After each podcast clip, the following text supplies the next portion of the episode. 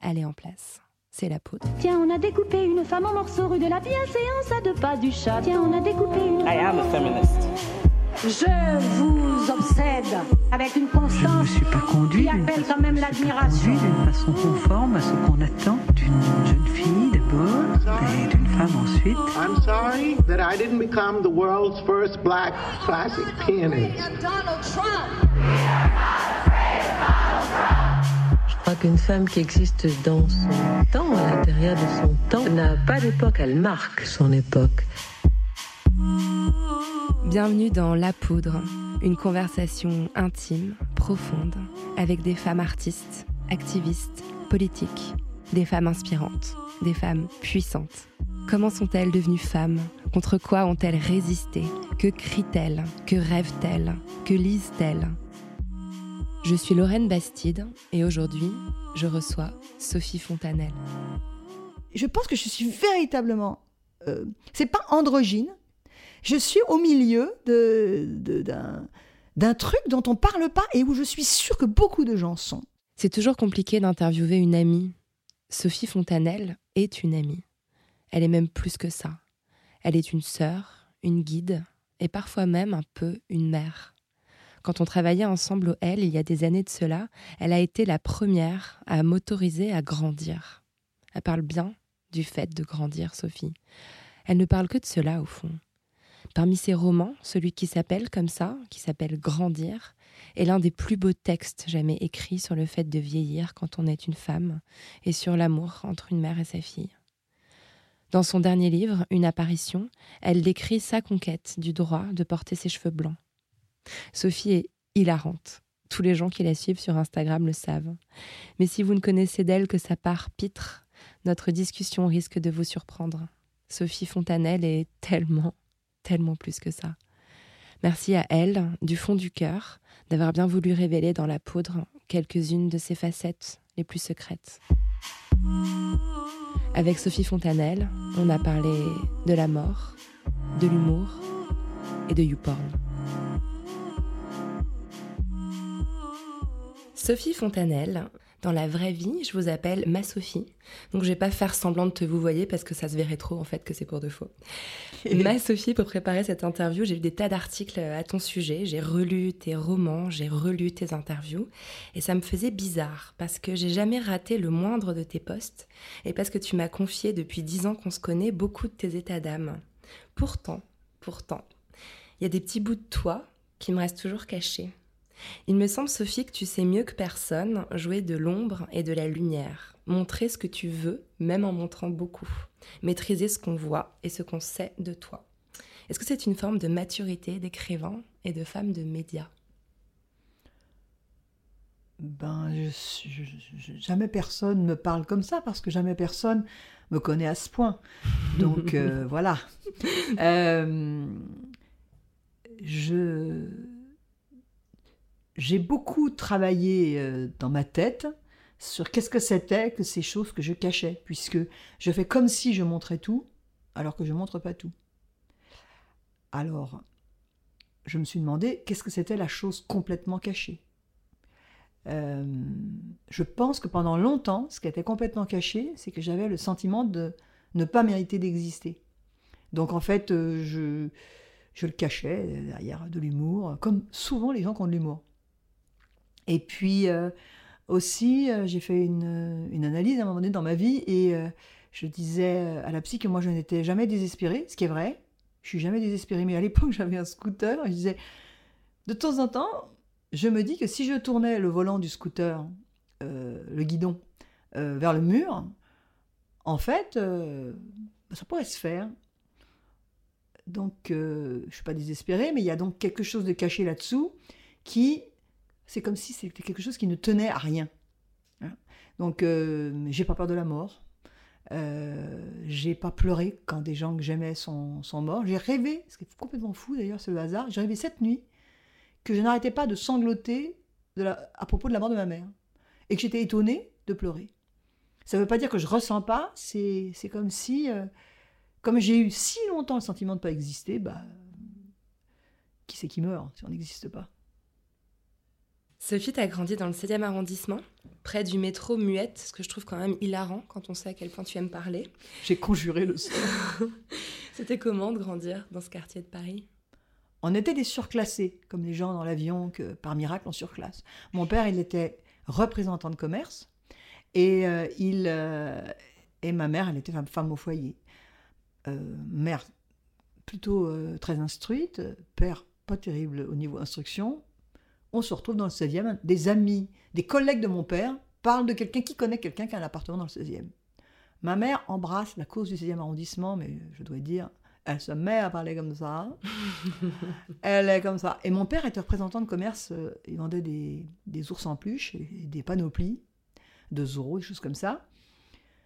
Et donc, au début, énorme honte, en fait, c'est ça que je ressens du 16e, énorme honte à aller chercher, quand mon père revenait de tourner, les fiertés, parce que c'était des super panoplies, mais un peu honte, parce que mon père, il n'était pas grand avocat, un grand cardiologue, euh, il dirigeait pas une banque, euh, et il fallait tout le temps le dire.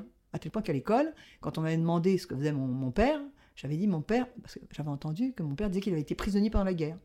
Alors j'avais trouvé un truc super, c'est mon père est en prison. Ça me semblait être vraiment royal. Bah, on a été convoqués avec mes parents. Il a fallu que je dise qu'il était représentant de commerce. Parce que t'es vachement moins chic que la prison, en fait. Non, mais je garde un souvenir. C'est une chance d'avoir été. euh, euh, ça donne foi dans l'ascenseur social, parce que euh, avoir la vitesse à laquelle ma mère, c'est-à-dire en 2h25, est devenue une bourgeoise, euh, passant de- d'un père poète à, à une vie de bourgeoise, c'est- c'est c'est fou. Et j'ai aussi vu très jeune, j'ai aussi vu très jeune euh, des, histoires de, vexation sociale. Euh, C'est-à-dire qu'en fait, j'ai appris très jeune qu'il fallait pas vexer les gens socialement. À la limite, on peut dire aux gens qui sont moches, mais, dire aux gens qui sont des ploucs, c'est pire en fait. Parce que de temps en temps, par exemple, j'avais une copine, un jour on a vu un homme dans la rue, elle m'a fait lui, c'est vraiment. euh, Regarde-moi ça, ce plouc. euh, à l'époque, on ne disait pas plouc, devait- je sais pas ce qu'elle disait, elle disait, mais c'est vraiment typique le physique de représentant de commerce. Et moi, mon père, il était représentant de commerce. C'est des blessures dingues. Et du coup, ça développe, ça fait naître chez moi un désir d'élégance. euh, Enfin, j'étais encore plus bourgeoise que ma mère, quoi. Je, je l'ai doublé. C'était quel genre de maman, ta maman, dans ton enfance? C'était une mère fusionnelle, c'est-à-dire que c'est une mère qui jamais, jamais, c'est pas la mère. Elle disait que quand on allait au jardin d'enfants, là, elle disait que ça la faisait trop suer de jouer avec moi, donc elle jouait jamais avec moi. Me raconter des histoires, ça la faisait trop suer. Tout ce que euh, on doit faire pour l'éveil de l'enfant, là, j'ai jamais eu de tapis d'éveil et tous ces trucs-là, enfin, mais ça n'existait pas. Euh, ma mère, elle en avait rien à faire. Je la regardais coudre, voilà, parce qu'elle elle faisait des, elle se faisait des vêtements. Mais euh, on n'avait pas. donc j'avais une mère très flemmarde qui que tous les matins me faisait un petit déjeuner, mais alors vraiment, enfin quand je dis un petit déjeuner, elle me donnait des chocos. Et, et puis elle m'emmenait à l'école. Et après, je pense, euh, elle se recouchait en fait. et euh, elle était ultra flemmarde. Et elle le disait d'ailleurs. Elle euh, cuisinait très bien, mais détestait faire la cuisine. Elle disait on a besoin de quoi? D'une rondelle de saucisson et, et, puis d'une tomate. Et euh, quand elle se mettait vraiment euh, en 18, elle faisait des frites et un, un tourne d'eau, quoi. Mais elle savait très bien cuisiner, mais la flemme. Et voilà, j'avais une mère tellement fusionnelle et tellement, on ne pouvait même pas, il y avait tellement de fusion. J'étais une partie d'elle, mais à l'adolescence, ça a été très dur parce qu'il a fallu se défaire de ce corps, en fait. Mais parce que tu parles de fusion et pourtant tu, tu- tu parles d'un détachement en même temps. Il y a quelque chose qui paraît euh, paradoxal dans ce que tu décris, euh, même de ton quotidien avec elle, de ton enfance. Je ne sais pas d'où il vient ce, ce détachement. Je sais que. Alors, il y a peut-être une clé, c'est que mes parents me touchaient très peu. Et euh, mon père, c'était un événement quand. euh, mais c'est pas parce qu'il voulait pas. En fait, ça, ça ne se faisait pas. On, ne se touchait pas. Donc, euh, mon frère, on peut encore aujourd'hui pas s'embrasser. C'est-à-dire que dès qu'on s'embrasse, enfin, on s'approche et puis on fait comme fait comme si on tremblait, que c'était un truc tellement dingue de s'embrasser. Comme si c'était interdit. Et ma mère, de temps en temps, touchait la peau de mon bras en disant que c'était doux, etc. Mais, euh, ou si, elle me faisait des- des câlins, mais au fond, pas tellement. Et puis, de toute manière, elle exprimait tellement que le corps, ça la dégoûtait, qu'en fait, euh, ça m'a ça m'a collé une sacrée distance euh, avec, euh, avec la vie, en fait. hein. Mhm. Tu parles souvent de tes origines arméniennes, notamment dans l'un de tes romans, La Vocation, tu as publié en 2016, où tu racontes à la fois l'époque où tu dirigeais la mode OL et ta famille maternelle et son histoire. Tu évoques l'exil imposé à tes grands-parents, qui fuient alors un génocide, je trouve ça bien de le rappeler, qui coûte euh, en 1915 la vie à 1 200 000 Arméniens qui vivent sur le territoire actuel de la Mmh. Turquie. Euh, Est-ce que ça change une enfance d'avoir cette histoire de famille? Certainement, puisque je suis. Mon père est français, ma mère est arménienne, elle va devenir française en se mariant. Enfin, elle est arménienne, elle, est- c'était les apatrides, c'était les passeports Nansen. Des, ça existait ça à l'époque. Et, euh, et en fait, la partie arménienne a mangé toute mon identité. Euh, je suis fière d'être française, hein. vraiment, euh, je me sens française. Mais on ne parlait que des Arméniens. Aujourd'hui, j'ai des cousins là qui ont, qui tout d'un coup ont ressurgi, mais je ne vois plus du tout ma famille française. C'est comme si elle n'existait pas, pas parce que je les aime pas, mais toute cette partie arménienne a tout pris. Et en plus de ça, j'ai vécu dans un trois pièces parce qu'on avait beau vivre dans le 16e, euh, on était très nombreux dans un trois pièces. Et dans ma chambre, il y avait mon frère, euh, une tante à moi parfois, et ma grand-mère. Donc j'avais la grand-mère arménienne. Et donc quand, je- quand par exemple, j'avais simulé une signature euh, pour un bon d'absence et que je me faisais hurler dessus par ma mère, ma grand-mère, j'allais évidemment dans ma chambre pleurer, ma grand-mère me disait, on dit néné en arménien pour dire la grand-mère. Elle disait néné a beaucoup pleuré déjà. Et là, on avait vraiment l'air con parce qu'en fait, elle, elle- on avait pendu son père. Euh, ils avaient dû tout quitter, euh, ils avaient vécu euh, planqués dans des caves, et ils ont mis 4 ans à réussir à aller de Turquie en France, à Marseille. Voilà, il y avait comme une interdiction à avoir euh, des menus soucis, puisqu'il y en avait des très très gros, euh, mais on rigolait beaucoup aussi. hein. Pas le droit de pleurer, donc vous riez à la place, en fait, c'est ça? Ma grand-mère, elle pouvait pas pleurer. Un jour, je sais qu'on est passé. Je, je- de temps en temps, j'allais la promener. Donc, euh, j'ai beaucoup fait d'assistanat aux personnes âgées hein, dans ma vie. Et donc, j'allais la promener et on passait devant une boulangerie et puis euh, euh, elle, elle disait Hum, l'odeur, alors qu'elle était au régime, elle devait manger que des tailles fines. Et, euh, et elle disait Hum, ça sent bon, etc. Et puis un jour, elle me dit Ah, mais quel bonheur. Et, et du coup, comme elle avait l'air si paisible, j'ai essayé de lui dire Mais c'était quoi, en fait, euh, ton histoire euh, en Arménie, euh, enfin en Turquie, hein, pas en Arménie. Et là, elle m'a dit, c'est histoire trop triste et tu oublies. Mais je, regrette de ne pas avoir insisté. Valérie Toragnan, qui, dirigeait le journal, elle, elle, elle a pu questionner sa grand-mère. Moi, j'ai pas pu. Elle voulait pas dire. D'ailleurs, il y a des incohérences. On comprend pas très bien ce qui s'est passé. Elle a écrit un bouquin d'ailleurs là-dessus, Valérie. hein. Valérie, elle a écrit un livre. ouais. Euh, je me suis rendu compte aussi en relisant tout ça qu'il y a des choses de ton enfance qui reviennent souvent dans ton récit, notamment le fait que dans ta famille, on disait que ton frère Marc était beau et que toi, t'étais intelligente. Comment on te parlait à toi, l'intelligente, dans ta famille quand t'étais petite? Je, je me suis débrouillée pour être admirée dans ma famille, en fait. Je crois parce qu'on admirait tellement la beauté de mon frère. Et pour ça, il faut que je revienne un tout petit peu en arrière. Ma mère, dans une famille arménienne, ce qui veut dire quelque chose, c'est des gens qui, avaient, qui venaient de, Turquie. Euh, c'est un autre monde. Et euh, ma mère, elle tombe enceinte. Elle a 28 ans, mais dans l'histoire, dans la symbolique de la famille, c'est comme si elle avait 15 ans. Elle tombe enceinte et elle ne sait pas de qui. C'est-à-dire qu'elle avait un amoureux, l'amoureux l'avait quitté. Alors déjà, rien qu'elle fasse l'amour avec l'amoureux, c'était un scandale, mais l'amoureux l'avait quitté et du coup, de dépit, elle était allée coucher avec un autre. Elle va mettre des années à me le dire. Elle me le dit, j'ai- j'ai j'ai- j'ai 25 ans. hein. Et quand elle fait ça, elle se rend compte qu'elle est enceinte. Elle se rend compte qu'elle est enceinte de 6 mois. Et euh, elle dit à ses parents qu'elle est enceinte. Les parents disent, bon ben voilà, d'accord, en fait. Bon, ils font. Déjà, ils réagissent, ils ne la mettent pas dehors. Et mon frère naît. Et elle ne sait pas donc qui est le père de mon frère. Mais il y avait un homme qui était brun, dont elle était amoureuse, et un autre qui était blond aux yeux bleus. Et euh, serbe, euh, qui était euh, l'autre enfin, homme. Et l'enfant naît, et tout bébé, dans une famille brun d'Arméniens, il ressemble étonnamment à ce serbe. Il a les yeux tout bleus, très vite, et ça va pas bouger, et il a les cheveux tout blond, blond, blanc, comme un petit bébé suédois. Donc elle en déduit que cet enfant Euh, et le fils de ce Serbe, elle peut s'être trompée, on ne sait pas les gènes, mais en tout cas, elle déduit ça. Et c'est comme ça qu'il va être identifié. Euh, cet enfant, comme il est beau, on l'admire et il va se faire accepter par sa beauté. C'est-à-dire que c'est au début, la sœur de ma mère, elle avait mis un paravent, elle ne voulait pas parler à la fille mère. Euh, enfin, vraiment, c'était un peu une paria, ma mère. Mais la beauté de ce gosse est telle, chez les Arméniens, on est souvent brun et on a souvent les yeux noirs. Tout d'un coup, un enfant blond aux yeux bleus, mais c'était comme euh, un demi-dieu, quoi. On avait un viking dans la famille, donc tout le monde était autour de lui.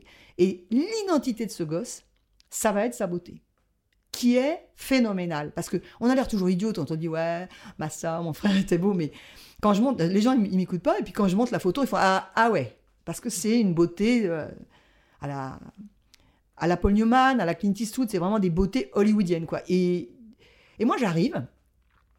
Alors j'arrive légitime. Moi je suis euh, ma mère entre temps s'est mariée avec un homme qui a reconnu mon frère, c'est-à-dire qui a, qui a dit voilà c'est mon fils, alors que c'est pas son fils. Et moi j'arrive, mais tout le monde sait que moi je suis des deux parents. Et je suis donc trop gâtée. Parce que moi j'ai un papa et une maman. Et on va donc toujours, toujours essayer de valoriser euh, un peu plus mon frère que moi, Parce que le pauvre. parce que le pauvre. Et toute ma vie j'ai entendu le pauvre. Et non seulement j'ai entendu toute ma vie le pauvre, mais là j'y pense en te parlant, tous les hommes que j'ai aimés, qui étaient toujours, toujours pas à la hauteur, toujours je les aimais en me disant, mais le pauvre. Et toi, t'étais l'intelligente alors pour compenser ça? Oui, mais j'ai redoublé d'intelligence. C'est-à-dire que je n'étais pas la première de la classe, mais en revanche, j'étais quand même super intelligente. Il y avait l'équipe. À un moment donné, il y a eu un, le concours général a été ouvert à une classe. Ils ont fait une expérimentation sur une autre classe que la classe qui d'habitude fait le concours général de français. Et j'ai j'ai été première euh, au concours général. Euh, non, pas première. Troisième. La fille qui rêve. Tout toi. Ah, non, mais ça, c'est tout moi, oui. Ah, bah, j'étais première. Et, euh, mais bon, en tout cas, dans ma classe, j'étais la star. Et je me suis débrouillée pour. euh, puis cette intelligence, c'était pas, c'était pas juste l'intelligence, c'était la créativité. C'est-à-dire que quand j'avais euh, 9 ans, j'ai dit, oh, moi, j'écris des poèmes. Alors, j'ai commencé à écrire des poèmes. euh, On a trouvé qu'ils étaient bien. Donc, dès qu'il y avait un mort, il fallait que je fasse un poème sur le mort. Enfin, je faisais un poème spontanément sur le mort. Après, j'en ai fait plusieurs. Après, je faisais un recueil de poèmes sur le mort. Après, on me disait comment est-elle dit non, non, non, ça m'embrouille, laissez-moi laissez faire à mon idée. Je... euh, Mais j'ai- j'ai j'ai fabriqué, c'est pour ça que c'est pas étonnant qu'aujourd'hui j'ai cette étrange notoriété, parce que mon, ma notoriété, elle est bizarre. C'est que j'étais déjà à l'école, au lycée, j'étais à la fête de, de l'école, j'étais avec ma guitare, on m'avait offert une guitare et je chantais des chansons. Et si les élèves étaient très sympas, je faisais une chanson sur elles. Et tout le monde te regardait. Ah bah oui. Et t'aimais bien. J'adorais, j'avais pas peur. Je faisais des auditions, j'ai fait des disques quand j'ai j'étais jeune, j'avais passé des auditions. J'étais vraiment un, un énergumène, quoi. Mais c'est marrant parce que tu parles beaucoup de cette, euh, cette faculté que tu avais à écrire, à utiliser les mots, cet humour, cet esprit que tu avais très jeune. Et euh, pourtant, il y a un passage dans un de tes romans. J'ai vraiment passé une grande partie de la nuit à relire tes bouquins, Sophie. Ils sont tellement euh, beaux. C'est dans L'envie. C'est à la page 17. Tu es dans une chambre d'hôtel avec un homme plus âgé qui contraint, on comprend, même si tu le dis très pudiquement, à avoir un rapport sexuel avec lui. Tu as 13 ans. T'avais peut-être ce cerveau, mais t'avais aussi, j'ai l'impression, euh, une allure de femme, un corps de femme très jeune, ado. Oui, ça c'est euh, encore euh, l'Arménie. Hein. C'est que les, les, jeunes femmes orientales sont... je ne sais pas si elles sont... Il faudra regarder si elles sont formées plus tôt, mais en tout cas, on, a des formes... euh, on, quitte, on quitte bien vite euh, le, côté complètement euh, filiforme de, la gosse pour entrer dans, dans, des formes plus opulentes, même si j'étais très mince.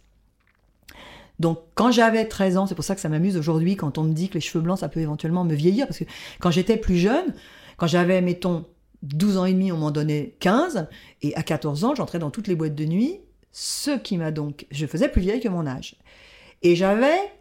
euh, donc, moi, je me sentais pas du tout belle, puisque de toute manière, c'était interdit. La beauté, c'était pour mon frère. Mais en revanche, j'avais un très joli corps. Ça, j'arrive à le dire, même si ça... comme ça, mais bon, j'avais un très joli corps. Et euh, ce très joli corps, à 14 ans, je comprends qu'il a un pouvoir de séduction. Et qu'est-ce que je fais Je ne sais plus si c'est à 14, 15 ou 16 ans, c'est ça qui est terrible, c'est que j'ai oublié, c'était tellement traumatisant, c'est qu'évidemment, alors que je n'en ai pas le droit, je vais danser à l'Élysée Matignon, dans les boîtes. euh, et évidemment, je dis à ma mère que je dors chez une copine pour travailler les maths, mais bien évidemment, je vais danser. Et là, je rencontre un garçon, et le garçon, il me dit, faut qu'on passe dans ma chambre d'hôtel parce que je ne sais plus pourquoi faire. Le mec est sublime, il m'a enroulé des pelles, j'ai trouvé ça tellement génial et dément.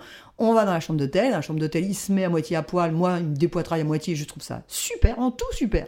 Puis à un moment donné, c'est tellement super que ben, le garçon, euh, il est très en forme. Et moi, je lui dis, oui, mais moi, je peux pas, parce qu'en fait, euh, j'ai très très peur, hein, je suis vierge. Tout ça en espagnol. Il était espagnol. Ah oui, en plus. Et, euh, et il me dit, euh, bah oui, oui, mais moi, tu comprends, tu peux pas me laisser dans cet état-là, etc. Je dis, oui, mais moi, je peux pas. Et là, il est allé, il m'a dit, alors il y a une solution. Et quand on a 14 ans, euh, enfin surtout moi, j'étais vraiment tellement immature par rapport à ça. Euh, il est allé, il est parti, il est revenu avec un pot de crème. Et, et je me suis dit, ça doit être la solution, le pot de crème. Peut-être on va se mettre de la crème, je ne sais pas. Et en fait, euh, il m'a mise sur le ventre. Il a, il a, pas, ce qu'il a fait avec la crème, je, l'ai déduit après. Et en fait, il m'a sodomisé. Et dès que j'ai compris qu'il y avait une intrusion dans mon corps, en fait, j'ai commencé à pleurer. Et euh, j'ai pas arrêté de pleurer pendant le temps où ça a duré.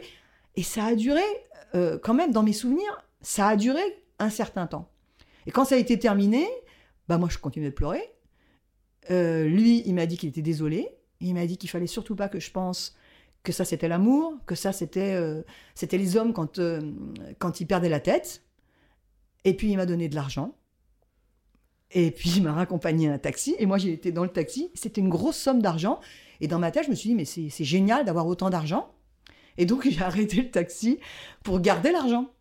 Et puis quand j'étais dans la rue, j'ai commencé à me rendre compte que, que je saignais, que ça allait pas du tout. Je suis rentrée chez moi et j'ai tenu deux jours à pas dire à ma mère que j'étais déchirée en fait. C'est horrible, hein c'est abominable.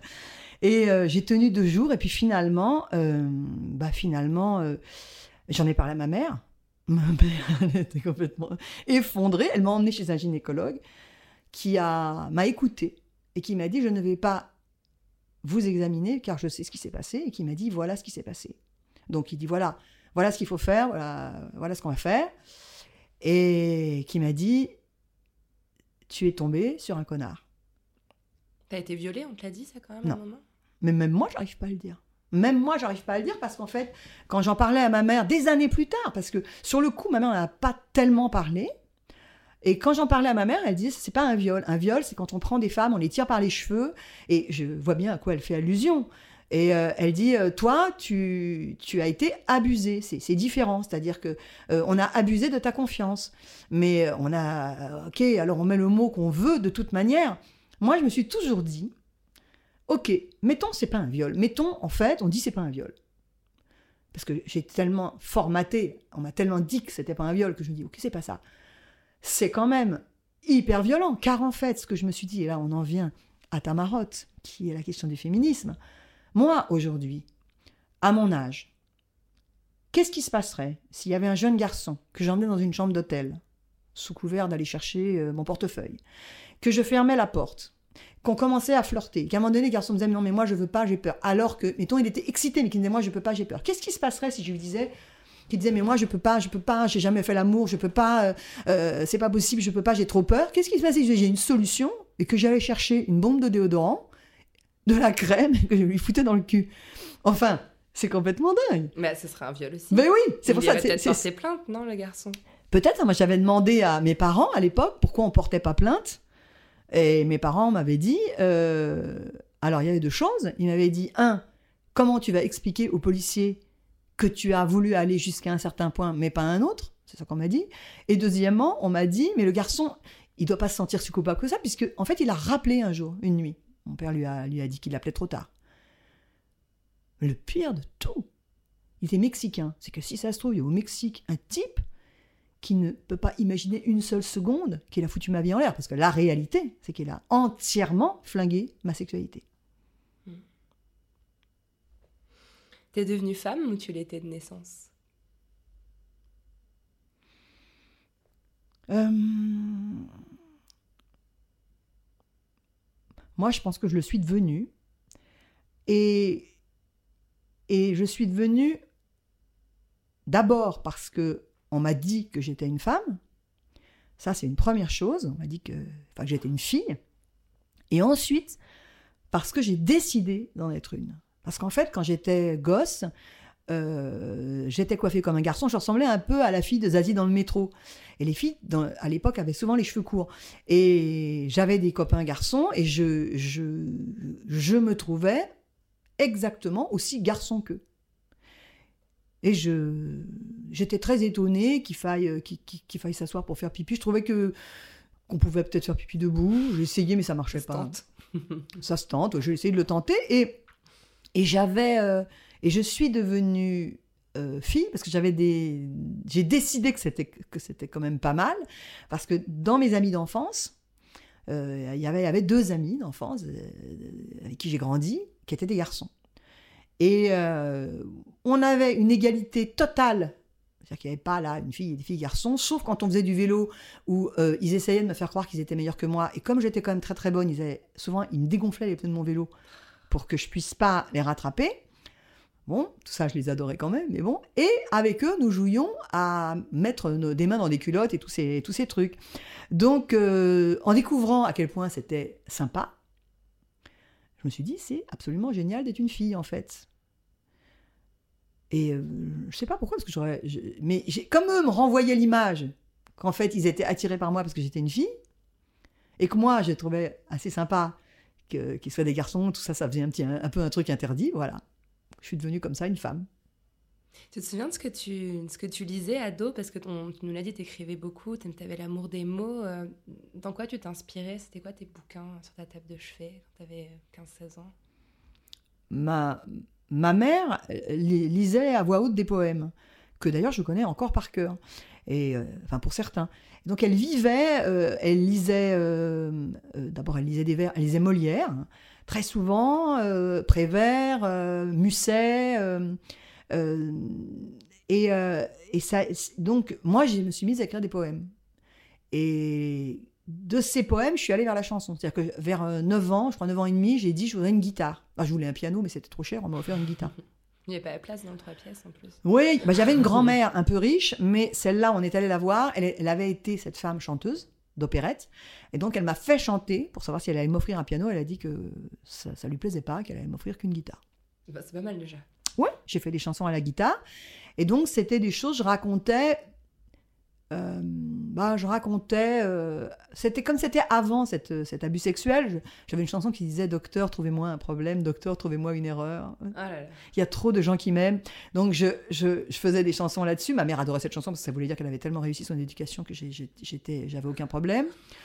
Et puis, dès que j'ai commencé à vivre ce, ce, ce- ce- ce truc, euh, un peu traumatisant, hein, pour moins qu'on puisse dire, bah, j'ai écrit euh, des chansons qui disent qui je suis aujourd'hui. hein. Il y avait une chanson qui disait Je me protège avec du rire, avec du bruit et des mensonges.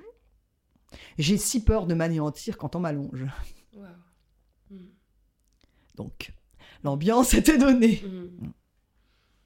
J'ai vu une photo de toi à 20 ans, euh, prise à New York, que tu as postée sur, le, sur un blog d'une copine. Euh, tu as une coupe de cheveux très courte et tu as les cheveux encore bruns. Tu dis quelque chose sur cette photo qui m'a surprise. Tu dis Je voulais ressembler à Elvis Presley et à Audrey Hepburn. Il y a encore un jeu sur le genre qui est intéressant. Oui, c'est-à-dire qu'en fait, euh, je, je me suis toujours identifiée aux deux. Et par exemple, quand je voyais un James Bond, mais ça, plein, plein, plein de filles, je m'identifiais à James Bond. Maintenant, un peu plus à la fille, je vois, mais euh, je m'identifiais à James Bond. Je, quand je lisais le Club des Cinq, euh, j'étais, je crois que c'était Claude, j'étais en tout cas le, le- le- le- les garçons. Euh, parce qu'en fait, du côté des garçons était la force et la liberté. J'aimais bien ça. Et je me souviens que quand il y a eu les jeux vidéo, Lara Croft et tout ça et machin, j'étais allée voir une société de jeux vidéo et je leur avais dit, il faudrait imaginer un jeu vidéo avec une héroïne femme et qui vainc par la, qui arrive à vaincre par la discussion, par des arguments, euh, qui, euh, qui arrive à vaincre tout, qui drague des hommes, et puis celui-là ça va pas. Et j'ai avec une vie virtuelle, il m'avait dit mais les filles euh, non parce qu'il faut un super héros, il faudrait qu'il il faudrait qu'elle ait quelque chose de, la force d'un homme. Donc il y a toujours cette idée de où elle est la force d'une femme. ben j'en trouvais toute une partie chez Elvis Presley. Et d'ailleurs, je me disais, si je rencontrais Elvis Presley, je, pen- je pensais qu'Elvis Presley tomberait, euh, vraiment l'énorme erreur. Je me disais, il va tomber amoureux de moi parce qu'il va voir qu'il a, qu'il est, il est face à son égal. Déjà, énorme délire de mégalomanie, mais je me disais, il va voir qu'il qu'il a toujours cette idée que c'est tout, tout l'échec de mes relations de séduction, c'est ça. C'est que euh, je, je rencontre un homme, euh, immédiatement, je, j'ai- je, je, je, le, je le, je me mets jamais, jamais, jamais en position de petite caille euh, à protéger. Alors que, bien évidemment, aussi, je suis une petite caille à protéger. Ça, ça se voit pas. Ah non. Mm. Et quand j'essaie de le montrer, ça donne des catastrophes parce que je me montre tellement, mais tellement, tellement caille que je- après je tombe sur les, les sadiques. Donc ça marche pas, quoi. C'est déséquilibré. Alors très vite, tu deviens journaliste, tu commences super jeune, tu as 22 ans quand tu entres au Matin de Paris, qui est un quotidien. Euh, on va accélérer un peu parce que je voudrais qu'on arrive rapidement à parler des magazines féminins. D'abord Cosmo. Dans les années 90, Cosmo, c'était un truc de fou quand même, faut qu'on le rappelle pour les plus jeunes euh, de nos auditeurs. C'était très auditrices. C'était drôle. hein. Faut dire. J'ai le cul entre rappelle, deux hommes. Je suis heureuse, mais je m'emmerde. Tellement. Comment quitter un homme sans qu'il s'en aperçoive? Et après le L. C'est quand même une façon spéciale d'être journaliste que d'être journaliste dans un magazine féminin. D'ailleurs, c'est un peu bizarre quand on y pense, le concept de journal féminin. Oui, moi je me suis jamais vécue comme journaliste. J'étais ravie d'être journaliste parce que ça me donnait la carte de presse. Et, et musée gratos, tout et le ça. musée, oui, le musée gratos. mais je me suis jamais vécue comme journaliste. Dès qu'on m'a, j'en ai fait des enquêtes, mais dès qu'on me demandait d'enquêter, j'étais désespérée. Quand j'ai été recrutée à l'Obs, ils ont eu quelques velléités de me faire faire des enquêtes. Ils ont tout de suite compris que c'était pas possible. Euh, je me vis comme un- une observatrice. Et c'est pour ça que, euh, bien avant d'entrer à l'Obs, je voulais inventer euh, une partie féminine de l'Obs que je voulais appeler la nouvelle observatrice. Ce qui, fait, ce qui fait sens. Euh, oui, parce que je, je, je me vis comme ça, en fait. Je regarde, et il se trouve que parce que je vis pas. C'est pas que je vis mal, c'est que je vis bancal. Parce que je vis bancal, je vois, je vois très très bien les autres, en fait. Parce qu'en fait, je vois sans cesse plein de d'angles différents, parce que je ne suis pas. Je ne suis jamais très stable. Et tu vois beaucoup les femmes. T'as quand même passé euh, combien 15 ans au L Oui, mais alors, quand j'étais à elle, parce qu'il y a une fille l'autre jour qui m'a mis un commentaire sur euh, Instagram et qui m'a dit Oui, euh, euh, j'ai l'impression que vous avez des choses à vous faire pardonner. Parce qu'elle dit Vous avez vanté ces dictates, etc. Elle se trompe. Elle se trompe. Je n'ai jamais vanté ces dictates. Mais je ne veux pas aller lui dire qu'elle se trompe. Elle est. Elle en est, est trop convaincue. Qui vous déteste comme ça, faut pas y aller. Et mais non, je suis arrivée à elle, j'ai créé le personnage de Fonel, qui est un personnage qui, qui n'avait rien à faire d'avoir un mec, euh, d'avoir des enfants. euh, je, euh, par exemple, sur le mariage homosexuel, évidemment que je suis pour le mariage homosexuel. Si les gens veulent se marier, je vois pas pourquoi on les en, empêcherait. Mais il y a un dessin du New York Times que j'adore, où il y a un vieux couple qui regarde la télé, il y en a un qui dit à l'autre les homosexuels vont pouvoir se marier, et l'autre à côté dit comme s'ils n'avaient pas déjà assez souffert. Donc, euh, je, je- je- je- je déteste la norme. Donc, euh, dans le magazine féminin, moi, j'ai été heureuse, mais j'y étais heureuse parce que je venais montrer autre chose que la norme. Et c'est quand même un endroit où on, on essaye de, donner des, conseils énormément, on espèce de dire aux femmes, voilà la bonne façon d'être. euh. Et, et tu parles de Fonel, c'est marrant parce que je voulais qu'on en arrive à elle. Fonel, c'était euh, une espèce de double. D'ailleurs, enfin, parfois, elle refait des incursions sur Instagram, tu l'utilises souvent, t'arrives pas à t'en détacher. Il y a même des gens qui t'appellent comme ça. Et euh, c'était une fille branchée, dévergondée, pleine d'humour, un peu accro à la mode quand même, elle parlait tout le temps de fringues. Elle servait à quoi en fait, Fonel elle venait, elle venait jouer quel rôle dans ta, dans ta vie? Elle venait euh, exprimer quelque chose que je contiens qui est un côté tonton flingueur. C'est-à-dire que c'est... euh, moi, dans ma vie, euh, tous les jours, je suis tout le temps en train de me dire, est-ce qu'il faut que je sois... euh, où elle est ma douceur Où elle est ma force? Et euh, Fonel ne se posait pas cette question. Fonel, elle était que force. Donc ça, ça me plaisait euh, qu'elle soit que force, puisque c'est... euh, euh, D'ailleurs, euh, quand il a fallu... Je pense à ça, c'est vachement important, parce que quand il a fallu, il a été question avec euh, UGC de- d'en faire un film, je me souviens que j'avais fait une esquisse de scénario, bon, et on m'avait dit, c'est pas possible parce qu'elle est trop forte, il faut lui donner des faiblesses. Il faut, et je disais, mais merde, James Bond, on lui donne pas des faiblesses. Hein, si, dans les derniers James Bond, mais c'est la fin des haricots, on lui donne des faiblesses. Mais normalement, James Bond n'a pas de faiblesse. Brise de Nice, c'est un bloc monolithique.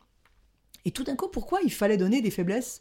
Alors, alors j'avais dit lesquelles? On m'avait dit, mais tu vois, peut-être elle pourrait, euh, quand elle était jeune, euh, avoir eu des parents qui se séparaient, elle n'avait pas supporté, peut-être elle pourrait, euh, tu vois, quand elle- peut-être euh, il y aurait eu un abus, donc je me disais, bah, quand même dessous de clairvoyance. Et, euh, mais moi, justement, Fonel me guérissait de ça. C'est un personnage qui n'est que force. Voilà. Elle a réponse à tout. Et le problème que j'ai, c'est que Fonel, effectivement, est en sommeil chez moi. Mais si je vais dîner avec un homme, qui c'est qui va au rendez-vous? C'est Fonel. Mhm. Donc, euh, ça m'amuse, en fait. J'ai- toujours voulu. Je, je cherche un homme avec qui je pourrais jouer et qui pourrait renvoyer les balles, quoi. Parce que Mhm. non seulement j'envoie la balle, et puis euh, voilà, et, mais parfois je lui envoie dans l'œil, même. Tu peux pas t'en empêcher. Oui. L'humour, c'est en fait une façon de rendre ton intelligence un peu plus euh, acceptable par la société? Bah, L'humour, c'est, peut-être, parce que je, quelqu'un m'a dit un jour, euh, tu m'as l'air de te trouver bien intelligente. Bah oui, euh, bah oui, c'est, comme ça. Je, je le suis. Je le paie quand même le prix fort. Donc euh, c'est pas c'est pas si simple. hein. Et mais pour moi l'humour c'est surtout une façon justement de ne pas de ne pas j'allais dire de ne pas tenir. C'est une façon de dévier toute tension. Et donc, euh, j'ai lu euh, des, des choses sur le trait d'humour, il y a, il y a eu des, un texte de Freud, il y a eu des tas de choses qui ont été écrites là-dessus. Et en fait, euh, j'ai appris que l'humour, c'est une jouissance qu'on donne à l'autre. Et que donc, c'est une jouissance sexuelle, et, que- et que c'est un détournement de la jouissance sexuelle. Quand même, ça me ressemble bien. Bah, c'est généreux, quoi. Tu donnes, tu donnes tout le temps, toi. On fait jouir l'autre par Mm. l'humour. Mm. Mm. Je réagis tout le temps par l'humour. Je ne sais pas faire autrement, en fait. Je sais. Et ta notoriété, au fond, elle sert à quoi? T'as fait de la télé, t'as été pendant assez longtemps euh, chroniqueuse à Nulle part ailleurs. Les gens ont arrêté dans la rue et tu le racontes dans un d'un de tes romans, le plus jeune métier du monde, que j'avais personnellement commandé sur Amazon d'occasion quand, quand je suis rentrée à Canal+. Ça t'arrive encore souvent aujourd'hui, les gens t'arrêtent dans la rue. euh, à cause d'Instagram. Et, et bien souvent, les gens, ils, t'expliquent euh, des, des choses, euh, enfin, on le lit sur les forums, sur les blogs, euh, ils s'identifient à toi, tu leur fais des révélations, ils veulent être toi, ils, t'aiment follement. Et quelle fonction ils, jouent, en fait, ces gens dans, ta vie? Est-ce que c'est une espèce de, famille? Est-ce que c'est... euh, Non, c'est pas une famille. C'est pas une famille, c'est juste que j'ai. euh, j'ai- c'est mon lien au monde. C'est-à-dire qu'en fait, euh, c'est plus large qu'une famille. hein. C'est euh, parce que dans une famille, il y a aussi des emmerdements. Là, en fait, euh, quand il arrive que les gens euh, mordent, parce qu'en fait, c'est une relation quand même qui est une, on est dans l'amour. Donc, euh, quand de temps en temps quelqu'un se met à me dire, euh, je sais pas, euh, en fait, je désire ton corps, etc., ou je ne sais quoi, quand, quand- je sens qu'il passe, ou bien il y a une femme qui m'avait dit un jour, euh, c'est arrivé, je vais dire en tout, je sais, quatre fois. Euh, une femme qui m'avait dit oui, euh, euh, elle me faisait des, des espèces d'allusions, mais très homophobes, où elle me disait mais reconnais, reconnais qu'en fait t'aimes les chattes, etc. Une espèce de truc. Et, tout ça c'était en message ouvert hein, euh, et sur Instagram. Donc un jour, elle me dit alors la petite pédale, etc. Et, un jour, je lui ai dit le mot, je ne sais plus quel mot elle avait employé, peut-être pédale. Je lui ai dit me semble très limite que normalement je ne fais jamais. Et en fait, euh, je, je sais pourquoi j'ai fait ça. J'ai pas fait ça parce que j'aurais une homosexualité cachée, que tout d'un coup elle aurait touché, qu'elle a peut-être pensé. C'était pas ça. C'est que je me suis toujours insurgée. Insurgée d'abord contre les propos homophobes, ça déjà. Pas chez moi. Je, je lui interdis pas sur un blog d'aller dire ce qu'elle veut. C'est la liberté d'expression, mais pas chez moi. Et surtout, euh, moi je ne suis. C'est j'aime les hommes, mais j'ai énormément de mal à aller avec eux. C'est pas du tout simple pour moi. Je ne suis pas attirée sexuellement par les femmes, et donc je suis ailleurs. Je suis ailleurs que juste cette fille qui de temps en temps se dit un homme va pouvoir me donner du plaisir, mais moi j'ai pas, c'est difficile pour moi. Et, je, et, je, et si je pouvais être attirée par les femmes, j'en connais plein des sensationnels, mais je ne suis pas attirée par les femmes. Donc en fait, je suis au milieu dans ce truc qui n'a pas de nom, qui est, euh, euh, je, pense que je suis véritablement, euh, c'est pas androgyne. Je suis au milieu de, de- d'un truc dont on parle pas et où je suis sûre que beaucoup de gens sont. C'est-à-dire que euh, moi, si je rêve tout d'un coup, si je me mets à m'exciter ou si je vais, vous savez, je dis vous savez, je devrais dire tu sais, parce que c'est encore plus simple. Euh, tu sais, quand on sait en fait ses préférences sexuelles quand on va sur, sur YouPorn. C'est- Ouais. Et, et, euh, et en fait, je vois bien que, bon, alors j'ai beaucoup fait young, old, parce que pendant longtemps, je me vivais comme une, une gamine, et puis alors j'allais avec des vieux. Alors, j'allais voir des, vraiment des mecs, des catis, etc. Je sais par exemple que c'est plus mon truc.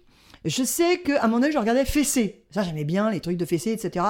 Alors, c'est hyper compliqué quand euh, on se fait son auto-érotisme de se donner en même temps une fessée. Enfin bon, je me faisais des trucs, comme ça, des trucs. Et puis, euh, mais, mais je remarque que euh, finalement, euh, j'ai du mal à trouver ce qui me correspond. En revanche, je vais jamais regarder femmes entre elles. C'est-à-dire qu'en fait, je vois bien, c'est comme ça que, parce qu'à un moment donné, à force de pas y arriver avec les hommes, je me dis, mais peut-être, en fait, je suis lesbienne et je le sais pas. Peut-être des filles me disaient, mais si- comment tu sais si t'as pas essayé? Mais enfin, sans vraiment essayer, j'ai vu des femmes essayer, euh, notamment une amie. draguer. Oui, très souvent. Très souvent. Et puis j'étais partie en vacances avec une, une copine qui, me voyant sans mec, un jour, elle s'est foutue à califourchon sur moi et elle a essayé, ça m'était arrivé déjà quand j'avais 10-12 ans, elle a, elle, a, elle, a- elle a essayé de m'embrasser et, et je me souviens, je l'avais, elle a essayé une fois, deux fois, donc euh, je- elle rigolait, mais elle le faisait. Puis à la troisième fois, je, lui, je l'ai attrapée aux épaules et je lui, je l'ai regardé droit dans les yeux et je lui ai dit Qu'est-ce que tu veux? Et elle a eu peur parce qu'en fait, elle n'était pas plus lesbienne que moi, quoi. Elle voulait juste comprendre de quoi j'étais faite. C'est bizarre d'être au milieu comme ça, mais Mm. c'est mon cas. C'est marrant quand je te demande le rôle de, du public ou des gens qui te regardent, tu t'en arrives à parler de ça? C'est comme si t'as un espèce de miroir dans ce Ouais. cas dans lequel tu te regardes. Ou, euh, Non, parce que depuis le début, ce que je veux te dire, et puis après j'ai oublié, ce que je veux te dire, c'est que n'ayant pas, ou très occasionnellement, de vie sexuelle, mon lien aux autres, mon, mon érotisation, mon, mon... Mais quand je dis érotisation, c'est pas... C'est la manière dont je fais scintiller mon être dans l'autre et avec l'autre, eh ben c'est comme ça que ça se passe. Et tu le les fais jouer en les faisant oui, sans doute, et en, et en les émouvant aussi. Et ce qui est fou, ce qui est fou, c'est qu'ils le comprennent. Ils le comprennent. Et quand je parle de l'homme invisible, qui est, je, je- je continue comme un, rêve d'adolescent de me dire que il y a de la place pour cet homme, mais je l'appelle l'homme invisible. Et quand euh, je, je, je suis en train de comprendre en te parlant que je vais faire un livre qui va s'appeler l'homme invisible. Ah, c'est dingue, non? Ça sera venu là. Euh, parce qu'en fait, cet, cet homme qui n'est pas là, euh, il- est, euh, je lui, lui garde une place. Et, euh, et en fait, elles comprennent, elles savent, elles savent. Et quand souvent il y en a une qui dit, vous savez, votre solitude, donc elles savent. Et elles savent très bien que ma solitude n'est pas triste. Parce qu'en fait, j'ai plus du tout envie de mettre le, goud- le, le, goudron, le goudron du, le goudron du, du, du scooter, le guidon du scooter dans le mur, plus du tout. Mais elles savent, en fait. Elles ont, elles ont tout à fait compris, même celles qui n'ont pas lu les livres. Mm. Parce qu'en fait, qu'est-ce qu'on raconte dans les... Parfois, il y a des gens qui disent, mais en fait, est-ce que c'est vraiment un écrivain, pas un écrivain? Et Ça arrive, hein, des, des- des critiques littéraires qui se posent la question, etc. Euh, Il y a qu'à lire mes livres, en fait, pour Ouais. savoir. Ouais. Il y a qu'à lire mes livres, donc moi, j'ai même rien à dire là-dessus. Bah justement, enfin moi je voulais en arriver à l'envie. Donc ce roman que tu as écrit en 2011 qui raconte comment tu n'as pas eu de rapport sexuel pendant une douzaine d'années. Ce roman a un succès énorme, y compris à l'étranger. Alors il y a un article du New York Times, hein, quand même énorme classe, hein, il, faisait, il faisait 12 pages en plus le truc alors, méga long, qui dit c'est un manifeste d'empouvoirment, hein, d'empowerment, en pleine époque où les grosses pattes baladeuses de DSK font la une des journaux. C'est une enquête sur le pouvoir du non. T'es pas féministe avec ça? Non, mais tu sais, féministe, je le suis. Le problème, c'est que je suis aussi, la plupart du temps, abstinente. Je suis célibataire. Je suis, je sais plus comment on dit, euh, euh, à 55, 55 ans. Euh, je suis, euh, mais je suis une influenceuse. Je suis des tas de choses. Et je déteste le dire. Voilà. Je déteste le dire car ce que je préfère au monde, c'est l'acter en fait. Et, euh, je, et, ne, jamais en avoir honte. Donc en fait, euh, j'ai pas besoin de dire que je suis féministe, même si là, avec la sortie du livre sur les cheveux blancs, je me rends compte que vu les attaques, Ouais. parfois, Ouais. je me dis merde, ils vont vraiment finir par me faire sortir du bois, quoi, sur le féminisme, parce que euh, c'est tellement exaspérant, Tu quoi. vas prendre C'est- une pancarte bientôt. mais tellement exaspérant et je pense que le, le- le- la- les préjugés de la société sont tellement énormes que bon. Mais en général, je préfère. euh, je- il suffit de me connaître en fait pour savoir ce que je suis. Mais euh, donc voilà, je milite pas. Bon, j'aimerais qu'on arrive à un moment euh, pour parler de grandir. Parce que grandir, euh, pour moi, c'est le plus beau de tes livres et peut-être même le plus beau de tes écrits. Je suis déjà émue rien qu'en en parlant. euh, c'est sorti. T'as manqué me faire pleurer deux Je fois. suis donc, désolée, hein. c'est hyper, euh, grave comme interview. Euh, et ça raconte les années où tu as pris soin de ta maman qui était, qui était vieille, qui était malade. Euh, c'est en plus une époque où on se voyait beaucoup, toi et moi, et Mhm. je sais euh, comme tu as vécu ça. Et euh, je voulais te demander d'en lire deux pages sur lesquelles je suis tombée hier. Et en fait, en les lisant, j'ai frissonné. Si tu es d'accord pour les lire Oui. C'est où doucement. Euh, 51. euh, Les- Ça et ça. Ouais, ça et ça. Mmh. Page 51. J'ai développé une sensibilité particulière aux personnes âgées. Est-ce une richesse? Est-ce qu'elle m'ouvre à des valeurs supplémentaires, cette nouvelle loupe à voir la fin? Si mon œil repère une caotante dans la rue, c'en est fait. Plus rien ne peut m'en détourner. Ni la vitrine irrésistible, ni la star qui se matérialiserait là. Je suis comme ces parents qui, sachant les besoins fondamentaux de l'enfant, s'étonnent de l'enfant des autres, zigzagant entre les tables du café, pas couché à deux heures du matin, énervé et blafard. Et, comme eux, je me dis Mais qu'est-ce qu'il fait là, celui-là? C'est pas sa place. Qu'est-ce qu'elle fait là, cette dame arrimée à son caddie, venue tard au marché au remballage, récupérer sur le sol les fruits et légumes rejetés Elle se courbe, à en gîter pour un melon éclaté. Qu'est-ce qu'elle fait là, cette microscopique passante, doublée par une trottinette qui fuse, et elle panique. Pend-elle sur sa canne, tandis que, en retrait, la mère de l'enfant, celui à trottinette, très pressée, crie Ne va pas si vite Ben, tu vas tomber La mère ne remarque pas ce que son enfant menace. Qu'est-ce qu'elle fait là? Celle couchée devant moi aux urgences. Sans âge, tavelée, âpre, c'est la terre d'Islande. Elle n'a pas voulu déranger sa famille affairée, et elle attend seule sur le brancard, son sac posé sur son pubis, et elle le tend au personnel soignant qu'elle réceptionne. Il y a tout dedans. Qu'est-ce qu'elle fait là Ma voisine qu'un midi, en sortant de chez moi, je découvre par terre dans le hall, retournée comme une coccinelle. Par un excès inapproprié, mais déchirant de politesse, elle refuse d'admettre que son bras la fait souffrir. Il est cassé. Qu'est-ce qu'elle fait là? Cette autre, dans le carrefour, bloquant cinq artères de la ville, le bus stoppé devant elle, et elle et le bus bien face à face, dans une confrontation inexplicable, perdue d'avance.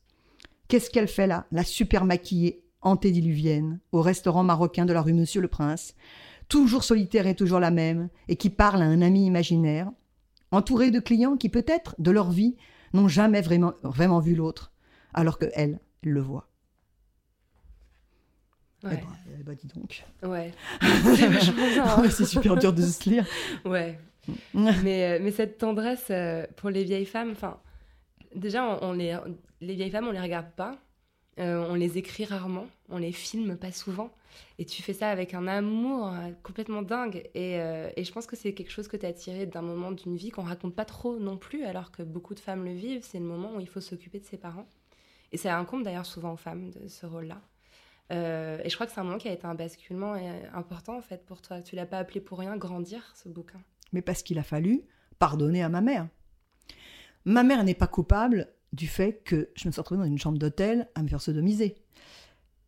Elle n'est pas coupable de ça, mais son manque de d'écoute à ça, qui vient de plein de choses. hein. Euh, là, le fait qu'on m'ait pas emmené voir un psy, le fait que tout ça, ça a été comme si ça n'était pas arrivé. Ou bien, pire, je l'avais quand même un peu cherché. Donc, euh, tout ça, ça a fait que moi, ma mère, je. Ah, ça faisait comme ça quand, j'étais face à elle. Et elle le savait. Et, euh, un jour, hein, ma mère est tombée et il a fallu pardonner en deux heures. Parce que sinon, cette femme qui était par terre, qu'il fallait emmener aux urgences, eh ben, elle n'aurait jamais voulu bouger. Donc il a fallu que je lui dise Maman, je t'aime. Et parce que je t'aime, je vais appeler les ambulances. Mais alors là, je me suis dit, mais c'est dingue. Et à quoi je pensais quand je disais ça? Je pensais à Jean Marais. Parce que Jean Marais raconte que dans une chambre d'hôtel, un jour, Jean Cocteau est venu le voir et lui a dit Vous êtes si beau, etc. Et Jean Cocteau s'est foutu dans ses bras. Il n'était pas amant. Et lui a dit Je vous aime, est-ce que vous m'aimez, vous? Et Jean Marais a dit Oui, moi aussi, je vous aime. Et dans Une vie, son livre, il dit Mais je n'étais pas du tout amoureux de Jean Cocteau. Mais je le lui ai dit, comme un exercice, comme ça, parce que. euh, comme pour m'exercer à le dire, parce que je savais que j'allais avoir à le dire parce que j'avais envie d'être avec Jean Cocteau. bah moi, je me suis exercée à dire je t'aime à ma mère alors que au fond de moi, j'avais envie de dire mais comment, mais comment tu peux pas voir tout ce qui m'est arrivé moi aujourd'hui? Parce qu'en plus, toute ma vie, elle m'a dit mais comment ça se fait que tu es toute seule? Mais comment ça se fait? Et, et c'était pas non plus sa faute. Mais euh, tout ça été lié. On parle pas souvent du moment où les femmes vieillissent, on parle pas souvent des cheveux blancs, on parle pas souvent de l'abstinence. En fait, le fait de mettre en lumière ces sujets invisibilisés qui font partie de la vie des femmes et pas de celle des hommes, pour moi, c'est vraiment de l'engagement. L'abstinence, c'est pas pareil pour les femmes que pour les hommes, on est d'accord. Euh, vieillir, c'est pas pareil pour les femmes que pour les hommes. Avoir un job avec beaucoup de pouvoir, c'est pas pareil pour les femmes que pour les hommes. Enfin, tu vois où je veux en venir, quoi. Je pense que tu as, quelque chose qui fait vraiment avancer la cause des femmes en, apportant un récit euh, genré de ta propre expérience. Oui, c'est que je, je vois bien que les hommes et les femmes ne sont pas considérés de la même manière. Et, et je vois bien co- comment les femmes acceptent ce, cette... euh, Parce que accepter la différence, il n'y a aucun problème. Mais la déconsidération. Parce qu'en fait, euh, pourquoi est-ce que Georges Clooney, tout le monde le trouve séduisant Et pourquoi est-ce que moi, avec mes cheveux blancs, euh, alors qu'on me dit, un, oh non, mais vraiment, c'est pas un sujet de livre. Deux, ça devient une des meilleures ventes tellement c'est un sujet de livre. Et, on est là en train de dire, ouais, mais alors vraiment, euh, alors pardon, mais euh, euh, c'était mieux quand même, c'est mieux quand même de ne pas se laisser les cheveux blancs. Donc, en fait, il y a une, une inégalité. La femme, elle est, elle est réduite. En fait, voilà, elle est réduite. Et toute femme qui ne veut pas être réduite, eh ben, elle, euh, elle est, euh, on essaie de la réduire au silence. Dans mon cas, on n'y arrive pas beaucoup, et il y a eu d'autres femmes, on n'y est pas arrivé, c'est vachement bien.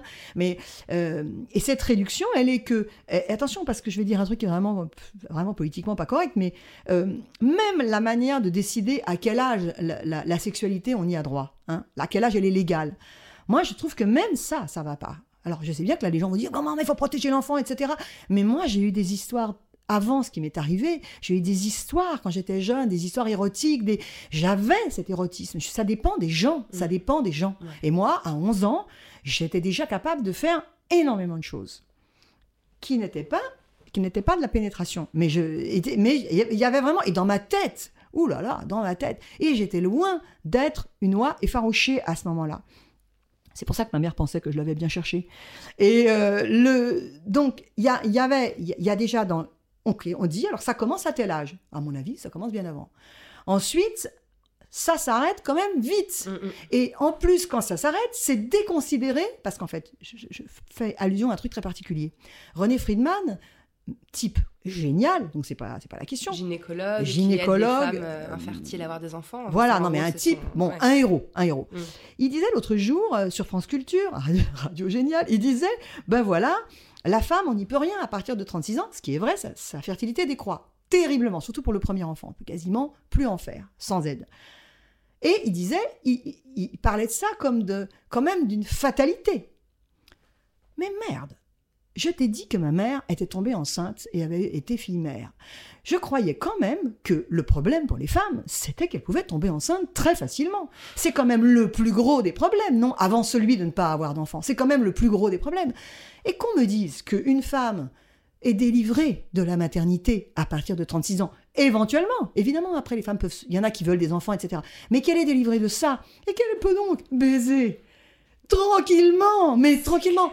Mais, mais c'est dingue. Après, C'est une bonne nouvelle. en mais c'est une bonne nouvelle et je ne comprends pas. Alors, ça, c'est l'injonction des femmes. Et les hommes, ce qu'on leur dit, ce qu'il disait toujours René Friedman, il disait l'homme, c'est comme ça, c'est vrai, c'est une injustice, il peut procréer jusqu'à 90 ans. Bon, enfin, mais qui c'est qui a envie de voir un homme de 90 ans procréer? Et surtout, qu'est-ce qu'il dit René Friedman? Avec tout le respect que je lui dois, parce qu'en plus, je l'aime il- je l'aime beaucoup. Mais il est en train de dire aux hommes de 50 ans qui ont des troubles de l'érection qu'ils ne peuvent pas en avoir. Parce qu'il faut qu'ils en aient des érections jusqu'à 90 ans. Et crois-moi, dans mes rares expériences sexuelles, les troubles de l'érection chez l'homme, et on va quand même pas dire que c'est de ma faute, ils viennent quand même assez vite. Tu vois Donc, on est en train de mettre les hommes dans une injonction et les femmes dans une. On leur raccourcit la vie aux femmes. En fait, la femme, Ouais, c'est entre 16 ans ouais, et 34 ans ouais, qu'elle peut vivre. Voilà. Et après, tu vas. Sinon, c'est l'euthanasie. Ouais. Et en même temps, faut pas vieillir derrière.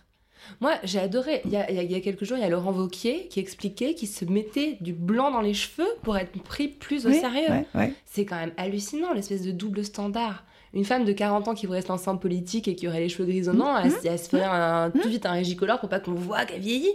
Alors qu'un mec, au contraire, c'est exactement ce que tu racontes en fait.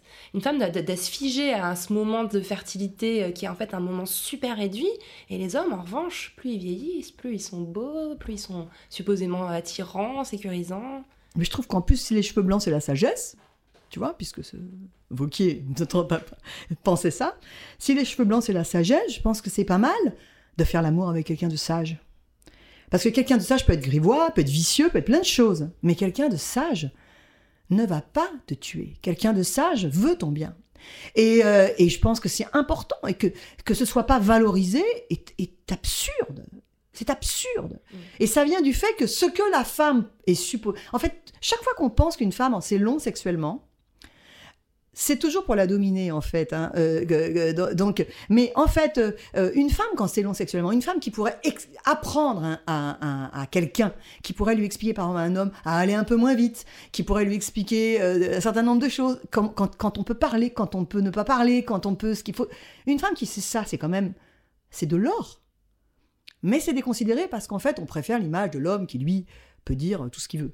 On veut la caille, la petite caille. La protéger. petite caille effarouchée. Mm. Dans une apparition dans ton dernier roman, donc celui où tu racontes comment tu as laissé euh, ta chevelure blanche apparaître, tu croises une copine dans la rue, celle-là même qui, il y a 25 ans, t'avait recommandé de te teindre les cheveux pour euh, couvrir tes cheveux blancs. Et tu lui dis J'ai désobéi. C'est un acte militant de désobéir, non? Oui. Et les, les femmes, même celles qui croient qu'elles désobéissent ou qu'elles sont libres, c'est fou ce qu'elles sont obéissantes. Car le nombre de filles que je sais, euh, indépendantes, vraiment, qui, enfin, des femmes vraiment qui sont complètement, euh, qui se vivent comme euh, des femmes complètement émancipées. Et puis cette femme-là, on est dans une boutique et elle dit non mais tu peux pas acheter ça, ça plaît pas aux hommes ça. Ça, tu vas jamais attraper un homme avec ça. Déjà, attraper un homme, euh, elle pense pas ça. Elle pense se faire attraper.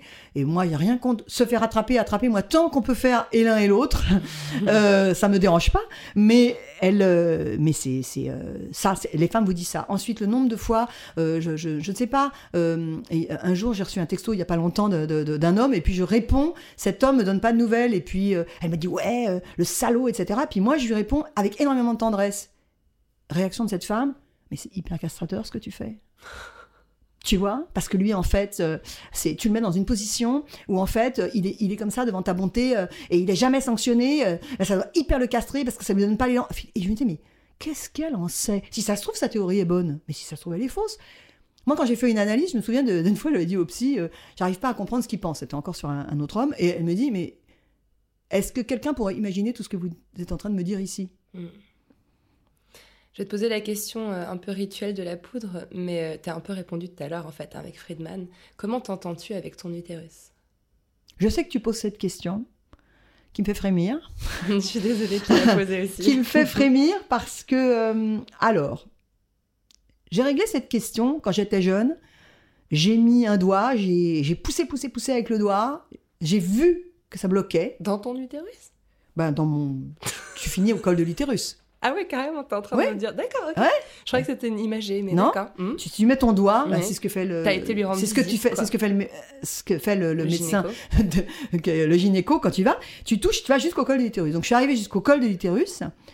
Euh, je- je- J'expérimentais, je, je regardais. Et euh, après, du coup, je suis allée regarder comment c'était fait, voilà. Et, et j'ai compris. Et j'ai cru que tout le monde faisait comme moi. D'ailleurs, je vois que, en te parlant que pas tout le monde. Et un jour, je parle avec des copines sont chez moi et on discute de taille de, de, de, de bites. Et, et elles sont en train de dire, il y en a une qui dit oui, euh, mais ça dépend de comment est grand, euh, de comment est grand ton vagin. J'ai dit mais non, mais c'est élastique. C'est élastique. C'est quelque chose qui se modifie avec le désir, etc. Et là, elles disent non, non, non, non. euh, et imagine si tout d'un coup, ça te fait mal à l'estomac. Des folles. Donc je dis, mais écoutez, mais les filles adultes, les filles adultes, je dis, mais les filles, c'est pas, il n'y a pas un tuyau. C'est pas le tunnel du Mont Blanc, quoi. Je veux dire, il n'y a pas un tuyau qui arrive jusqu'à l'œsophage. C'est à un moment donné, ça bloque. Et ben toutes elles m'ont dit, ah non, Ah bon? Elles étaient. J'inventais que ça bloquait, j'avais un problème. Donc, les femmes ne connaissent pas leur corps. Non. Mon rapport avec mon utérus, c'est qu'au moins moi, je suis allée lui toucher son entrée. C'est bien, bravo. Ta chambre à toi, au sens de Virginia Woolf, je sais que tu l'as, j'y vais souvent. C'est bien de l'avoir. Ouais. Alors moi, je l'ai tellement eu que de temps en temps, je me dis, là, j'étais amoureuse l'année dernière et je me disais de, je vais partager ma chambre. je trouvais ça génial. Je, j'imaginais, c'était un homme qui était plus âgé que moi. Je disais, bon, il va être là, il va, il va être dans le lit, il, il va ronfler, j'en suis sûre.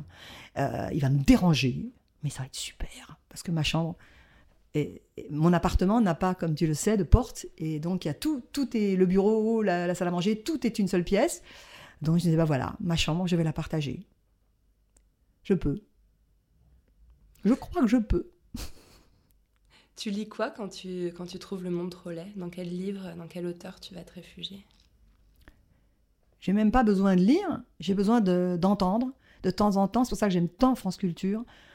De temps en temps, tu vois, il y a tout un truc et tout d'un coup, il y a quelqu'un qui dit, ainsi que le disait très bien euh, Paul Éluard, tu es le grand soleil qui me monte à la tête quand je suis sûr de moi. Et tout d'un coup, y a, tu entends de la littérature et de la poésie. Tu entends ça. Et là, c'est pour ça que je te remercie de m'avoir euh, permis de lire, parce qu'enfin, m'avoir proposé de lire, parce que tout d'un coup, tu entends et tu n'as pas besoin qu'un critique te dise que c'est de la littérature. Tu entends que c'en est. Et j'ai juste besoin d'une phrase. Ça évoque quoi pour toi, la poudre? Ça évoque l'odeur de la violette. d'une- de- je ne me maquille pas beaucoup, mais je me mets de la poudre. Euh, ça évoque euh, justement euh, l'âge, Ça- et la féminité et l'âge. Je ne sais plus si les poudres sentent la violette maintenant. Souvent, je suis désespérée parce que ça sent pas comme, euh, comme je voudrais que ça sente. Merci, ma Sophie. Merci à toi. Merci à Sophie Fontanelle d'être venue faire parler la poudre avec moi. La poudre est une émission produite par Nouvelles Écoutes. Elle est réalisée par Aurore Meyer-Mailleux, avec à la préparation et à la prise de son Disla Tortello. À la programmation, Laura Cuissard. Au mixage, Laurie Galigani. Le générique est un extrait de la chanson L'appétit de Bonnie Banane, produite par Gauthier Visiose. Si vous aimez l'émission, le mieux est de nous le dire avec des étoiles, 5 de préférence, sur iTunes. N'oubliez pas de nous rejoindre sur les réseaux sociaux. La Poudre a sa propre page Facebook. Nous sommes aussi sur Twitter, La Poudre NE, et sur Instagram, La Poudre TV, où nous partageons toutes les recommandations culturelles de nos invités. Pour ne louper aucun épisode de La Poudre, n'oubliez pas de vous inscrire à notre newsletter sur le site de Nouvelles Écoutes. Cliquez sur La Poudre, l'occasion de découvrir tous les autres podcasts que nous produisons. À très vite et continuez de faire parler la poudre. Cet épisode a été enregistré dans une chambre de l'hôtel Grand Amour, que je remercie pour leur soutien inconditionnel depuis la première saison de La Poudre. Le décor est génial, entièrement chiné. Ma chambre préférée, c'est la 604, celle qui est sous les toits, avec un portrait de Vivienne Westwood, flamboyante et nue, sous l'objectif de Jürgen Teller. Si vous réservez une chambre à l'hôtel Grand Amour, rue de la Fidélité à Paris, avec le code La Poudre, vous bénéficierez d'une réduction de 10% sur le prix de votre chambre. Ne nous remerciez pas.